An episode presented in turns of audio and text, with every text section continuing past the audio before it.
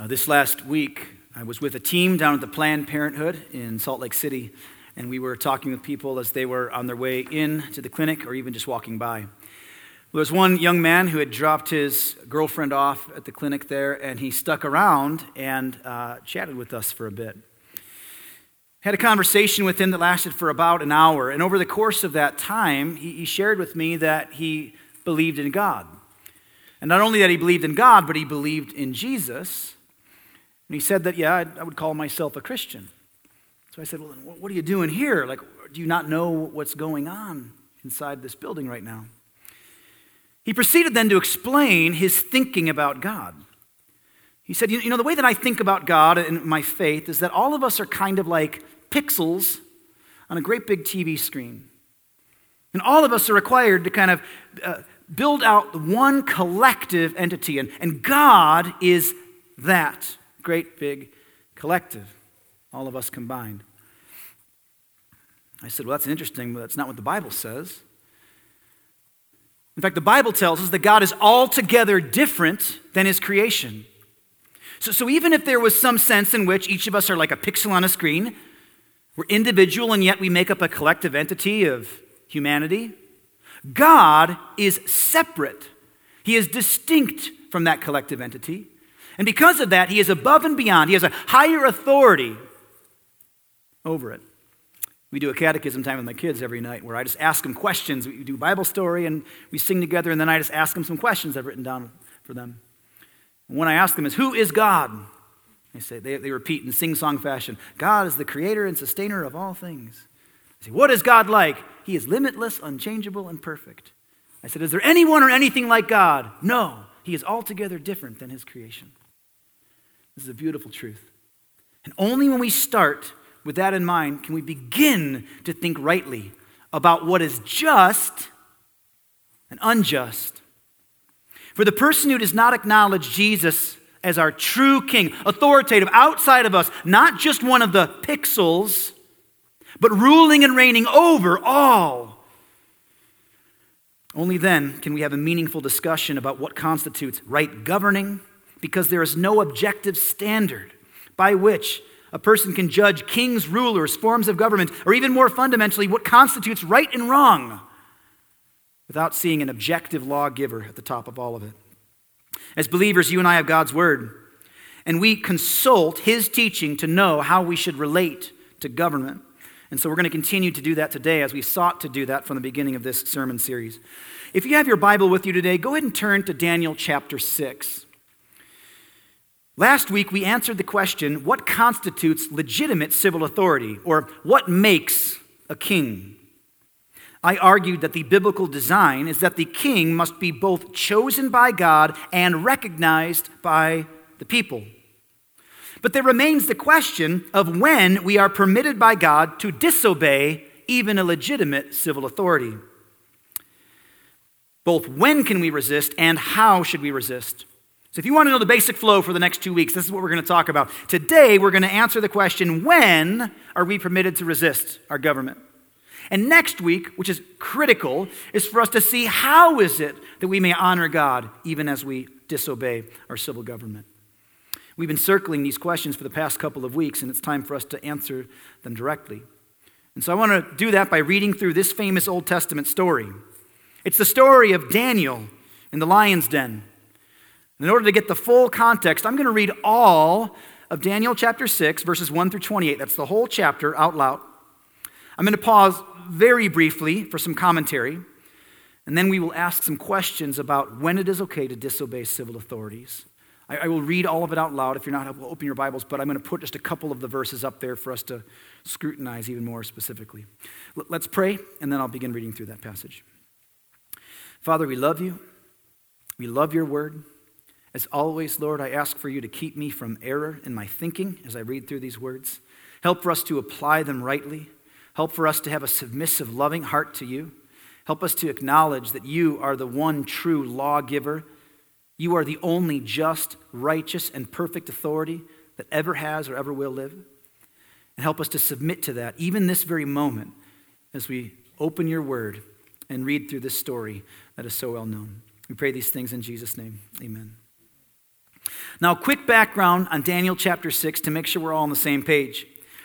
This story takes place during a period of time in Israel's history called the Babylonian exile. Now, long before the Israelites settled in the promised land, God had warned them that if they, like the Canaanites before them, were to forsake him and turn to false gods, they would be overthrown by an invading army. And eventually, after centuries of God sending prophets to remind them of that warning, the apostasy of the Israelites had become so great that God sent in the Assyrian army, followed by the Babylonian army, to decimate the nation of Israel and to take the survivors into captivity. They were marched across the desert and forced into exile in a foreign land. Now, when the king of Babylon, that's Nebuchadnezzar, had taken the people captive, he selected from among them a small handful of young Hebrew men in order to train them in the ways of Babylonian culture and government, and eventually to make them advisors in his court. You can read all about this in Daniel chapter 1 if you'd like, where we see God's hand on four of these young men who rise to prominence in the kingdom. The most notable of these men was Daniel. He had become an especially trusted magi, an advisor, not only to Nebuchadnezzar, but also to his successors, which brings us up to King Darius, the beginning of this passage today. Daniel chapter 6, I'll start reading in verse 1. It pleased Darius to set over the kingdom 120 satraps to be throughout the whole kingdom, and over them three high officials, of whom Daniel was one to whom these satraps should give account, so that the king might suffer no loss. Then this Daniel became distinguished above all the other high officials and satraps because an excellent spirit was in him. And the king planned to set him over the whole kingdom. So here we have us a system of government, both with higher and lesser officials. We have the satraps who were just governors, and they were to uh, respond to the officials who were above them, three of which were ruling, and the king was at the very top of this pyramid. Daniel has risen to prominence under yet another administration due to God's hand on his life. But not everyone's so excited about Daniel's success, as we'll see, picking up in verse 4. Then the high officials and the satraps sought to find a ground for complaint against Daniel with regard to the kingdom, but they could find no ground for complaint or any fault because he was faithful and no error or fault was found in him. Then these men said, we shall not find any ground for complaint against this Daniel unless we find it in connection with the law of his God.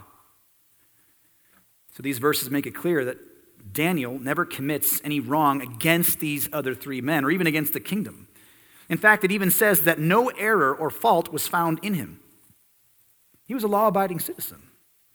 These wicked officials were just plain jealous. There was no good reason for them to want to usurp his authority. Some Christians, think about this as an extension, think that if we just lie low, if we just keep our head down, if we just do our job, don't pick any fights, then we can be at peace with everyone. That is just not the case. 2 Timothy 3:12 even says, "Indeed all who desire to live a godly life in Christ Jesus will be persecuted." And Daniel's a great example of this. The beginning of this series, I showed you Romans chapter 12 that tells believers to try to be at peace with all those around you, but that we should expect hostility to be returned even when we try to be at peace. Even though Daniel has done nothing wrong, he becomes a target to his coworkers. We should expect a similar treatment. They say here, unless we find it in connection with the law of his God. That's the only way they're going to get Daniel. They have to find something in connection with the law of his God because they know that that is his highest authority. They know that Daniel is more loyal and committed to that than anything else. They knew that because he was a devout follower of his God, the laws of whom evidently were not at odds with Medo Persian law, they had to introduce a law that would make Daniel in violation of his king's commands. That was the only way they were going to get him. They had to invent something because he was able to be in compliance with both at the same time. Then these high officials and satraps came by agreement to the king and said to him, O King Darius, live forever. All the high officials of the kingdom, the prefects and the satraps, the counselors and the governors are agreed that the king should establish an ordinance and enforce an injunction that whoever makes petition to any god or man for 30 days, except to you, O king, shall be cast into the den of lions. Now, O king, establish the injunction and sign the document so that it cannot be changed, according to the law of the Medes and the Persians, which cannot be revoked. Therefore, King Darius signed the document and the injunction. So the wicked officials come up with a plan to usurp Daniel, and they try to force him to not pray to his God. You'll note that it was, it was about don't make a petition. For how long? 30 days. They even had an isolated period of time. But I want you to notice here that even this new order did not require that any people, to include Daniel, must actively worship the king. That was not the requirement. In other words, Daniel could have avoided any legal issues while still obeying the Ten Commandments. And this is a very significant point in this text, and one that we're going to have to circle back around to later. And then, verse 10. I want you to see this with me, so I'll put it up on the screen. When Daniel knew that the document had been signed, he went to his house where he had windows in his upper chamber open toward Jerusalem. He got down on his knees three times a day and prayed and gave thanks before his God as he had done previously. So, with full knowledge of this new irreversible law, Daniel goes back to his house and prays. And I want you to notice five things that this verse here tells us about Daniel's prayer. First, his windows faced Jerusalem. I just want to give you the, the significance of that statement that his windows faced Jerusalem, faced west from Babylon. Long before the days of Daniel, when Solomon was king of Israel, he dedicated the newly built temple in Jerusalem with a prayer recorded in 1 Kings chapter 8.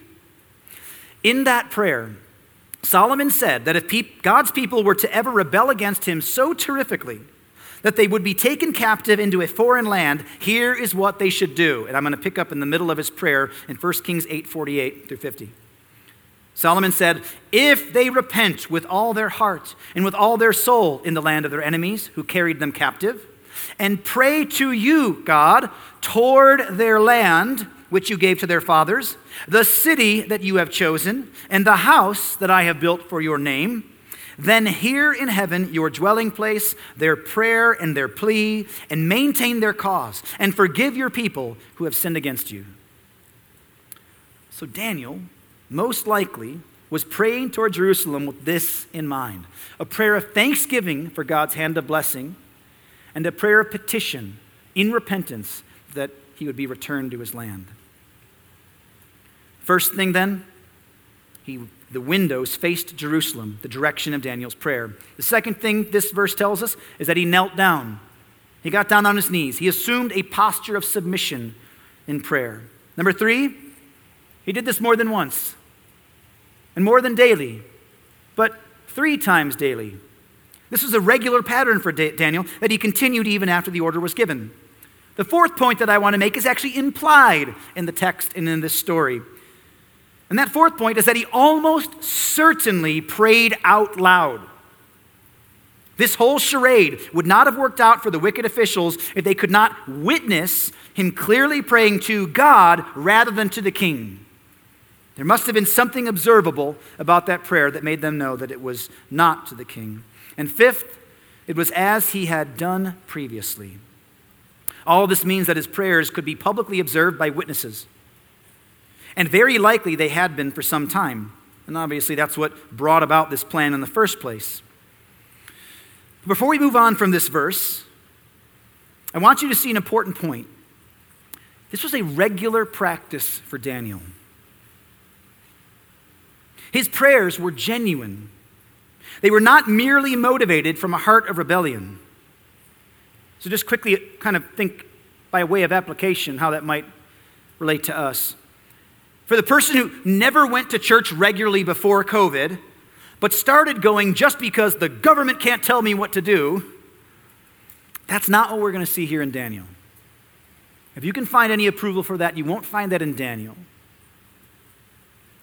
But at the same time, Daniel continues his practice, listen to this, with total and absolute disregard for the law. He does not alter his prayer practice one tiny bit as a result of this law. He doesn't even budge. And even if you look at the first opening line, when Daniel knew that the document had been signed, he went to his house and did the prayer. We're going to circle back around to this thought a little later as well. Let's pick it up back in verse 11. Then these men came by agreement and found Daniel making petition and plea before his God.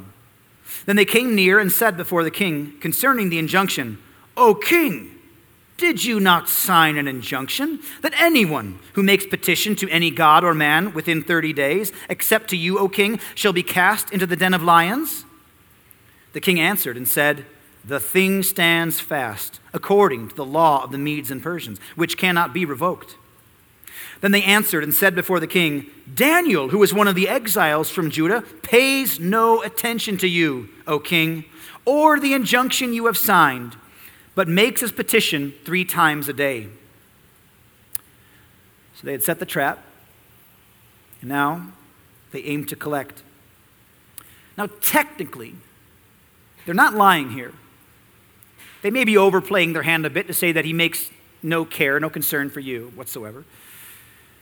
But certainly, Daniel has paid no attention to the civil order. So there actually is truth in what they're saying. Then the king, when he heard these words, was much distressed and set his mind to deliver Daniel. And he labored till the sun went down to rescue him.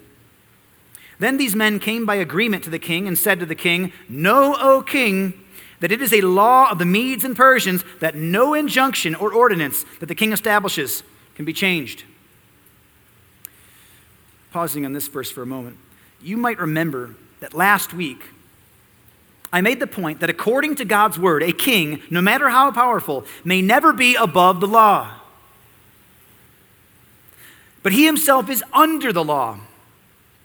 So here we see yet another example of that amongst the Medo Persians, don't we?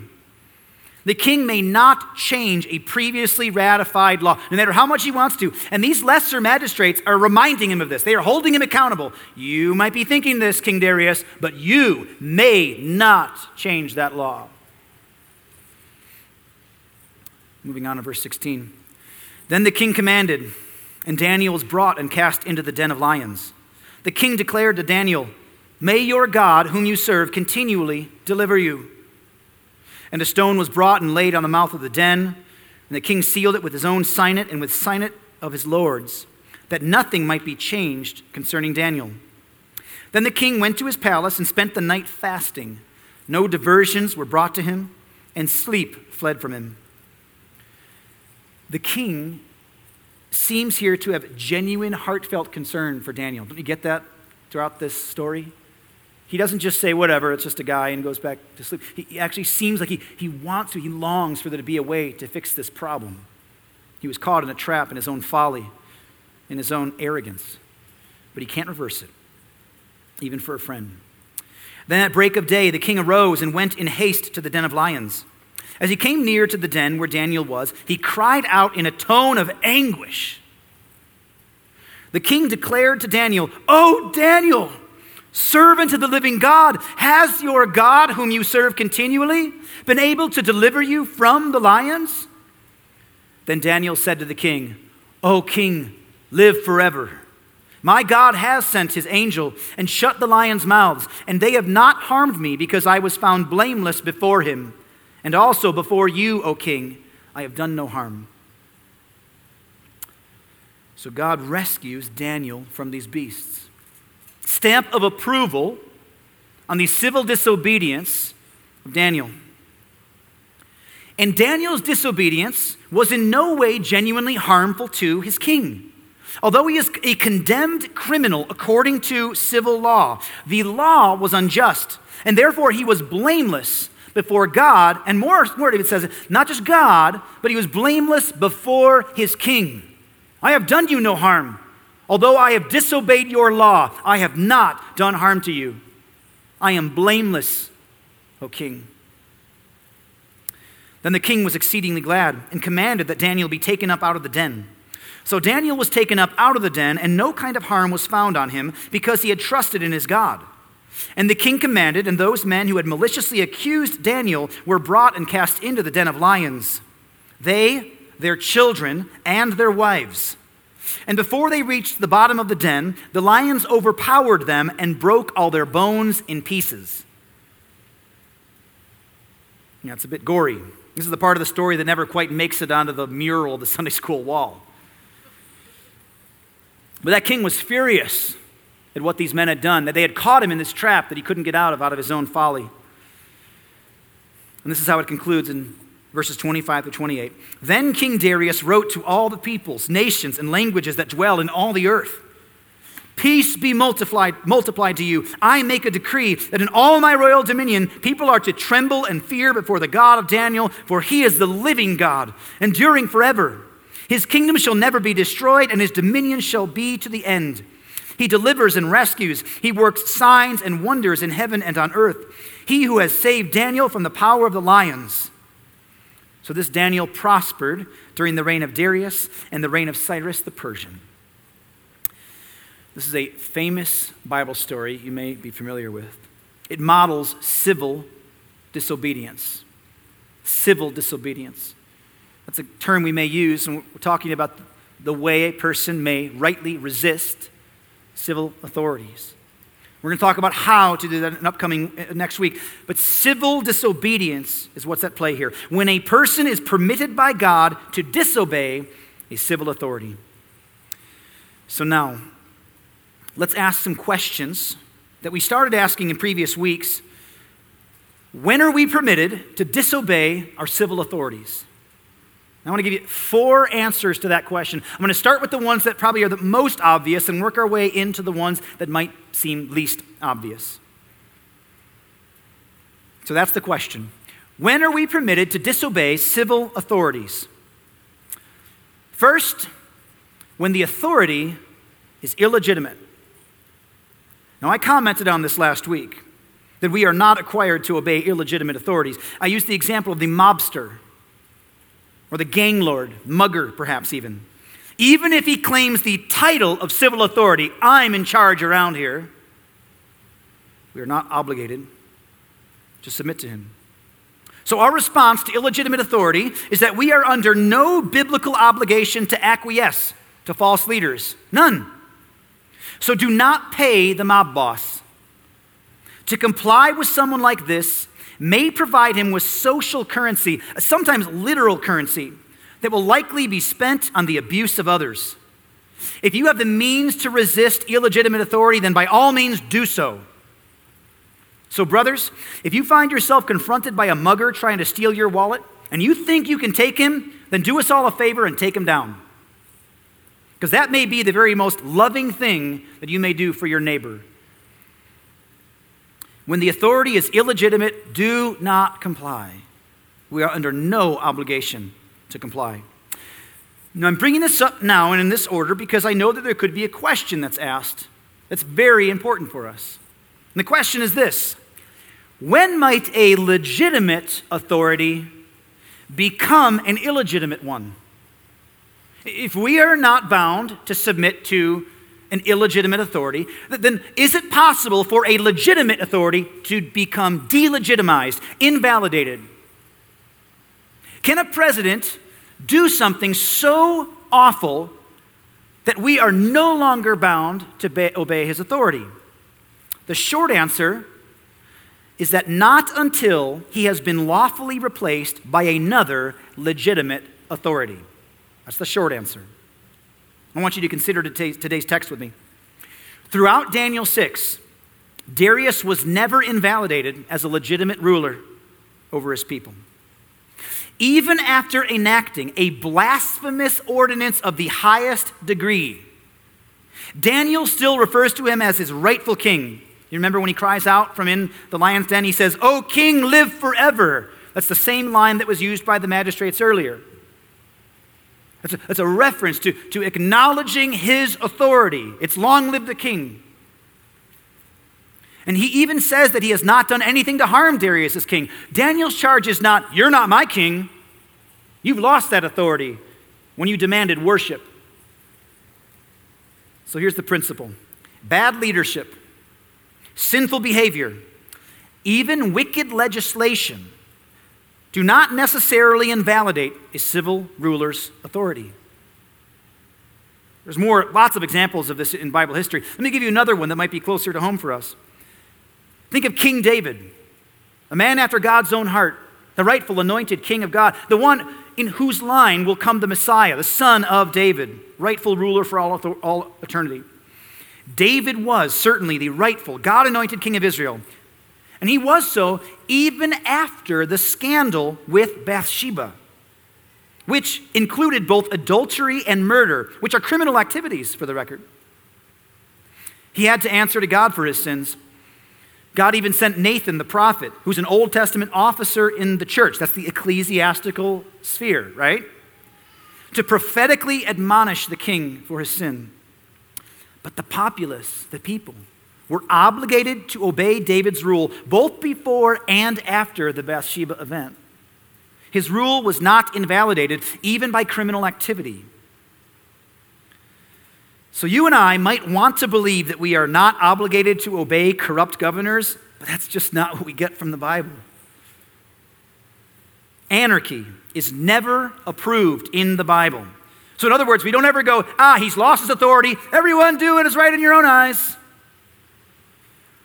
The only way that is biblically prescribed for a community of citizens to invalidate a legitimate ruler is for them to replace him with another ruler, according to the ways that people make rulers that we talked about last week, chosen by God, recognized by the people. All these sermons are helpful to see in order. Last week I used the example of Rehoboam and Jeroboam. Rehoboam was the ruler over all the land, but the people gathered corporately together and in one voice said, We reject you, here's the new king. And they recognized the new one, and he was their rightful God given authority. This means that there may be legitimate rulers whom we are permitted to disobey. In other words, we don't only disobey because that ruler is illegitimate, he may be legitimate, and still we disobey. You need a category for this in your mind. Just because a ruler is legitimate, that does not obligate us to obey everything he says. Last week I said we don't get on board with that hashtag not my president junk. Why? Because he is my president, even if I must civilly disobey in certain areas. Yes, he's my president, but I may be compelled to not comply in certain areas. In fact, try this one on. It is possible that there could come a point at which a Christian is disobeying his ruler more often than obeying him, all the while still acknowledging him as king. And that's not inconsistent, that is biblically consistent. But if an authority is not legitimate, that is, he is not both chosen by God and recognized by the collective citizenry, then we are not obligated to obey him. We could vote in our country for a new ruler. We could impeach one that's in there.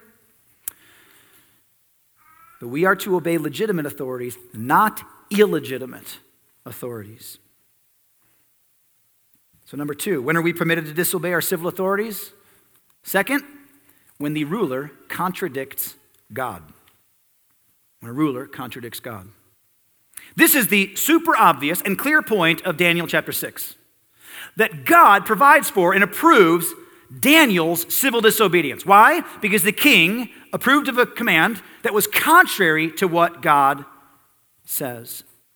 Last week, I even gave you a list of examples of this. All throughout the Bible, we see a bunch of places where people had to dishonor and disobey the king in order to follow and obey God. And there's a historical line that Christians have used for, for centuries that I, I think is helpful for us on this account. We are permitted to disobey a legitimate ruler whenever he commands what God forbids or forbids what God commands.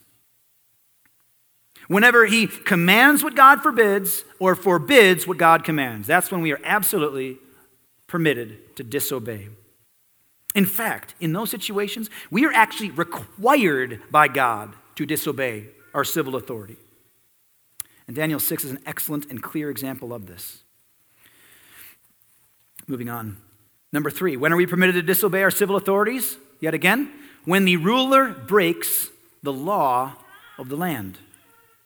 When the ruler breaks his own law. This is different than when a ruler breaks God's law. We already covered that one. In that event, of course, we may follow the example of Daniel and many others and obey God rather than men. But we are permitted to disobey the ruler when he disobeys a law that is not even given to us in Scripture. In other words, it's not given either explicitly or necessarily inferred, because the ruler is bound to obey the law of his own land. Give me an example of this. If you just happen to be friends with the governor, and he were to call you someday and be like, hey, want to do lunch? Yeah, sounds good. Okay, why don't you grab some food? I'm on a tight schedule, so just don't worry about stoplights or speed limits. Just get here as fast as you want. I'm the governor. You can blow through all of them. Even though stoplights and even though speed limits are not prescribed in God's word, they are appropriate in our land, and he may not usurp those laws. In other words, even if he tells you to break them, he has no authority to permit you to break them. Remember, the law is higher than the king. This is one place that in our text today, the king actually got it right. King Darius got it right in this part in the story. This is, this is when he knew he cannot just go, Well, I never liked that law anyway, and change the law. He can't do that. God intervened because of the situation, but the king may not. Additionally, we may hold leaders accountable to obeying the law of the land. And for the record, this is why you have got to know what your laws are. We, as American Christians, have got to view our Constitution rightly. In my judgment, some Christians view the Constitution too highly, others view it too lowly. Some have even seemed to elevate the law of our land above the law of God. And so they say things like this. They might see this play out with a homosexual marriage, so called. They say things like, well, it's not technically illegal according to our Constitution, so it's lawful. No, it's not. God says it's entirely unlawful. But others have gone too far the other way, and they belittle the Constitution by saying that a believer should not appeal at all to our laws. I've heard this argument used this year regarding current social distancing, uh, uh, gathering limitations, even mask mandates. People say, well, don't argue the Constitution. So what, what the Constitution says? The governor told us. What? It is incumbent upon Christians in every nation to understand the law of their land. Let me illustrate this for you in, in this illustration. Imagine for a moment a county sheriff who has been duly elected into his position of authority and lives within the county he serves. He lives on a moderately busy street that has a speed limit of 35 miles per hour. One day he begins to feel that the speed limit that, that the speed limit is too fast for his street. And so he goes into his garage and he makes a stop sign out of some old plywood, spray paint, and a broom handle. And he places it on the street outside his home. The citizens, as they drive by, see the unapproved sign, and although they know it is not official, they slow their pace to 15 miles per hour in a good effort to respect their neighbor's desire for a safer street. But this is not good enough for the sheriff. So he gets into his government issued squad car and he waits in his driveway until the next driver puts along at 15 miles per hour, disregarding the sheriff's hastily made stop sign. He pulls out, lights on, pulls the driver over to the side of the road, and gives him a ticket for blowing the stop sign. Question Should the driver pay? Someone's got a right impulse. You're right. No. But, but he's a genuine authority. Is he not a legitimate authority? Absolutely. Is it not within the general purview of authorities to impose and enact laws, even ones that could help the community? Yes. But our form of government does not permit a sheriff to make a law on his own. He is not permitted to do so. In fact, it would not be what is better for your community for you to pay him and encourage him to continue in lawless behavior. In order for you and I to know how we ought to act in that situation, it is critical for us to understand the form of government that we have. Who is able to make laws? Who is told to enforce them? How are they to be made? In what way? A health official in our government may not legislate. Do you know this? A judge in our country may not make a law. It is critical that we do understand this. And we have other Bible examples of people resisting government stepping out of their lane in this kind of way. In Acts chapter 16, this is a famous story of Paul and his ministry partner Silas, who go to Philippi. And while they're there, they're preaching the gospel. That they see this slave girl who is uh, oppressed by a demon. She's got a possessed demon in her that makes it so that she can tell fortunes to people.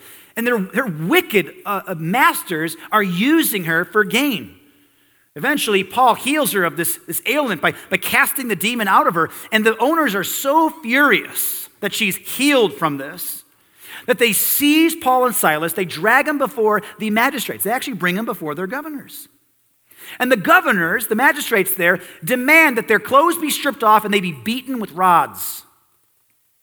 Then they take these men, they put them into prison, and this is that famous story that Paul and Silas are in prison, and about midnight they're, they're singing praises and hymns to God. That's, that's how Christians go to jail, for the record, just singing praises to God. Well, an earthquake rattles the prison. And the jailer thinks that everyone's gotten away and he goes to try to kill himself. Paul steps in, No, don't do this. We're still here. The Philippian jailer gets converted. Believe in the Lord Jesus Christ and you'll be saved. He gets converted, baptized, his family, his household right then and there. The next morning, the magistrates come and they say, Just release that Paul and Silas character. And they find out Paul's a Roman citizen. Well, just, just get rid of him quietly. But Paul knows the law. Paul doesn't go, oh, Yes, magistrate. Paul knows the law, and he knows that they broke their law. And this is what he says in Acts 16 37. But Paul said to them, They've beaten us publicly. Uncondemned men who are Roman citizens, and they have thrown us into prison. And do they now throw us out secretly? No. Let them come themselves and take us out. And he has them march them out of the city showing submission to law. Paul knew that it was right for him to hold the magistrates publicly accountable for their unlawful deed. He knew the law of the land, that it was illegal for those rulers to have beaten without trial, and so he did not leave quietly. This is a perfectly appropriate and God honoring way for a Christian to respond when a government acts outside of its own laws. And who knows how many more Christians came to Philippi after Paul, and how many were saved from similar injustice because Paul pushed back against that unlawful practice. When a ruler breaks the law of the land, we may be permitted to disobey him. And lastly, we are permitted to disobey civil authorities when the ruler operates beyond his jurisdiction. Beyond his jurisdiction. This technically is different than him breaking the law. This is him doing things that are not necessarily specified by the law. This is when a ruler attempts to legislate in an area that is not lawful for him to do so. He's not been given authority there, so don't try to make laws there. I've been making this case since our first week in Romans 13 that God has determined boundaries, limits on a ruler's authority. And any time that he steps outside of his jurisdiction, we are not obligated to obey him. But what if the law or ordinance is not specifically contrary to God's word? For the record, this is where I've seen the greatest amount of discussion from Christians in 2020 regarding submission to government. Well, if it's not really harming anything, why not just submit? A few weeks ago, I used the example of a totally arbitrary law that a king may enforce. There's nothing religiously connected to it.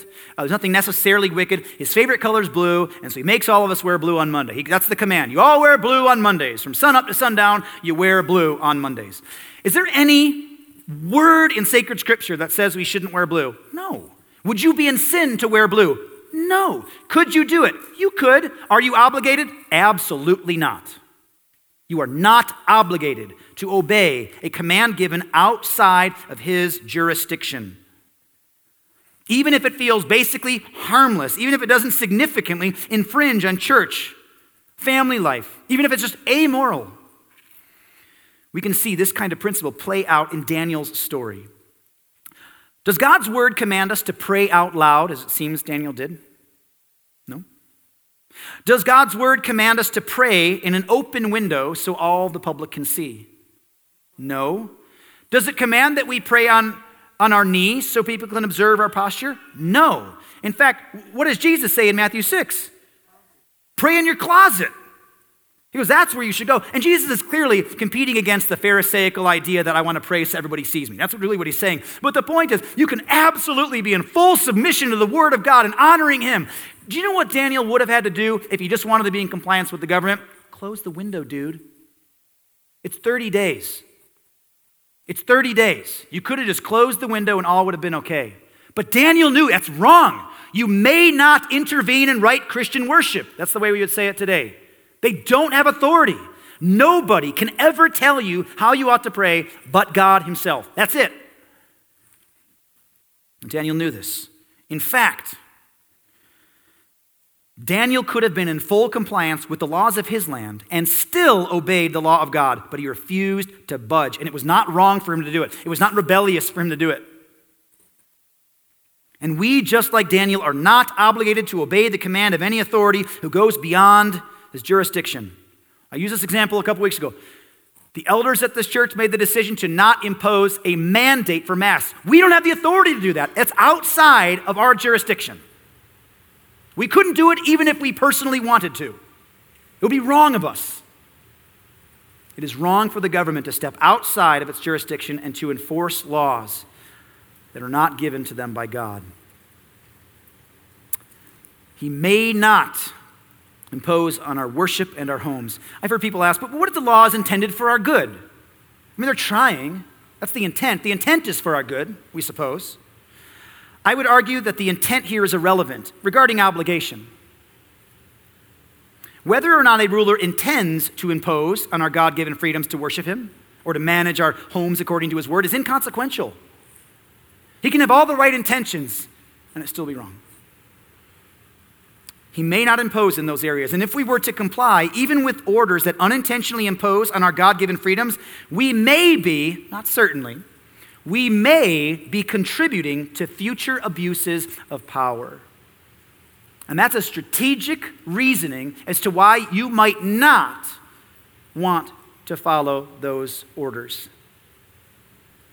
I made this I made that claim back in March at our church. That my concern about the kinds of mandates we were seeing, and that was back during the 15 days to slow, slow the spread. You remember that? 15 days to slow the spread? It's laughable now.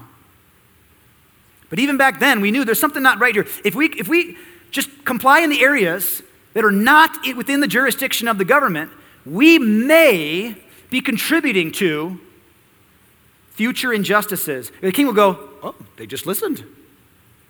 Maybe, maybe we can do that again. And it may be strategically appropriate for us to disobey in those areas. I think that Christians have done a terrible job of this in the past couple of generations. Terrible job. You know that there are principled and unprincipled reasons to disobey the government. Principled and unprincipled reasons. Unprincipled, I just want to speed. I just I like going fast. That's, that's not principled, it's just I want to get there faster. And so many people today, it seems, are okay to show their children that methodologies. Watch me as I disobey the government and all these things without any principle. We should teach our children principled reasons to disobey. You know, that's one of the reasons it's so awkward for us as Christians today to know how to civilly disobey. Nobody modeled this for us. I don't know if that's you. I don't, know of any good models in this last generation who said, This is how you civilly disobey. We need to show our children what it looks like, even in times of peace, where the lines of government are drawn, so that we can do it rightly without the need for rebellion to be stoked in our hearts for us to get there. I think that Christians long ago should have pushed back on evolution being taught to our children in schools as the authoritative and only way that we got here. Godless origins. When prayer was removed from the public sphere, when abortion was made legal, when no fault divorce became sanctioned, when so called homosexual marriage was celebrated. Next week, we're going to talk about how it is that Christians may and should resist authorities and these kinds of injustices. But for far too long, Christians have just said, well, that's the law of the land. So, as long as we can still privately worship, as long as it doesn't impose too much, just submit. I don't think that that's been good for us. Nowhere in sacred scripture can we find teaching that obligates Christians to obey laws that are beyond a ruler's God given scope of authority. Nowhere, ever.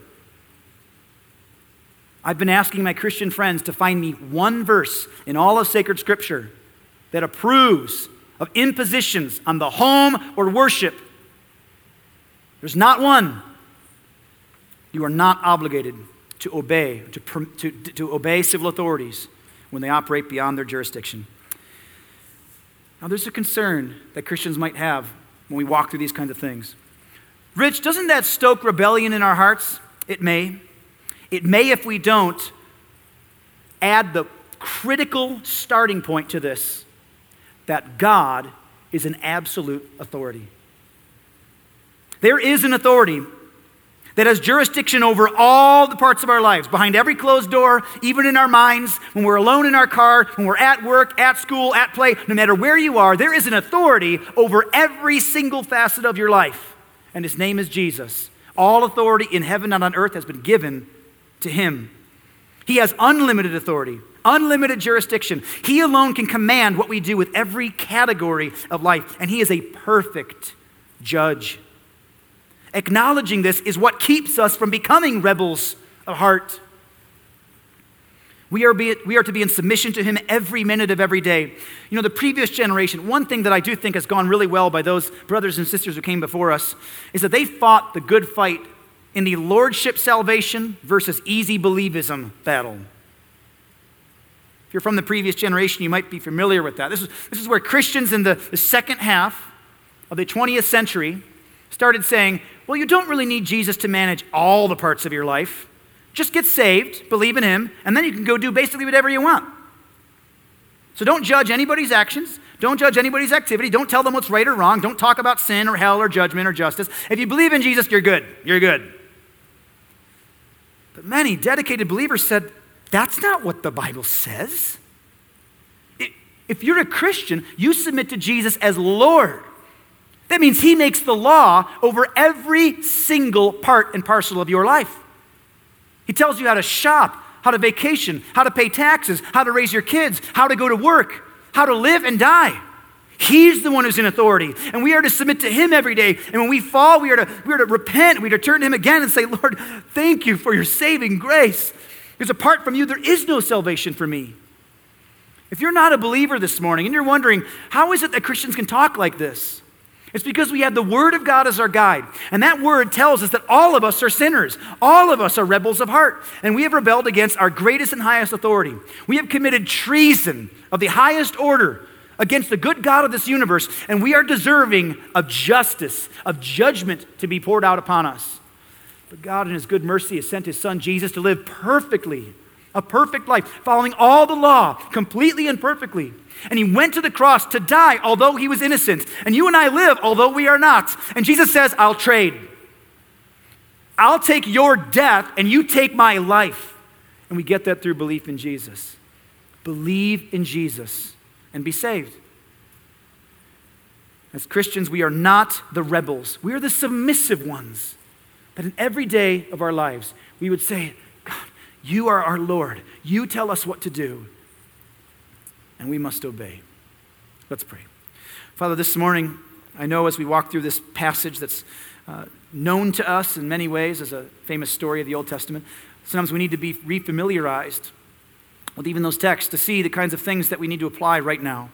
Lord, I, pl- I pray that you'd help us to see these things rightly. Help us to know when it is appropriate for us to disobey civil authorities. Help for us to know how we may rightly disobey civil authorities so that we don't trip up into rebellion. Lord, it could be so easy for us to fall into that sin, that, that prideful, arrogant sin of just not wanting to have anybody over us in authority. Father, rescue us from that folly by first establishing that you are our King. Help us to, to bring every area of our life under your authority, your right kingship. Help us to honor you as King Jesus, who is king over the house, who is king over the streets, over my car, over the bedroom, over the office, over the government, over every single part of this world. And help us to live so ferociously submissive to you that even on the days that we must, when we are required to be in civil disobedience to authorities, that we can do it with a kind of peace in our hearts.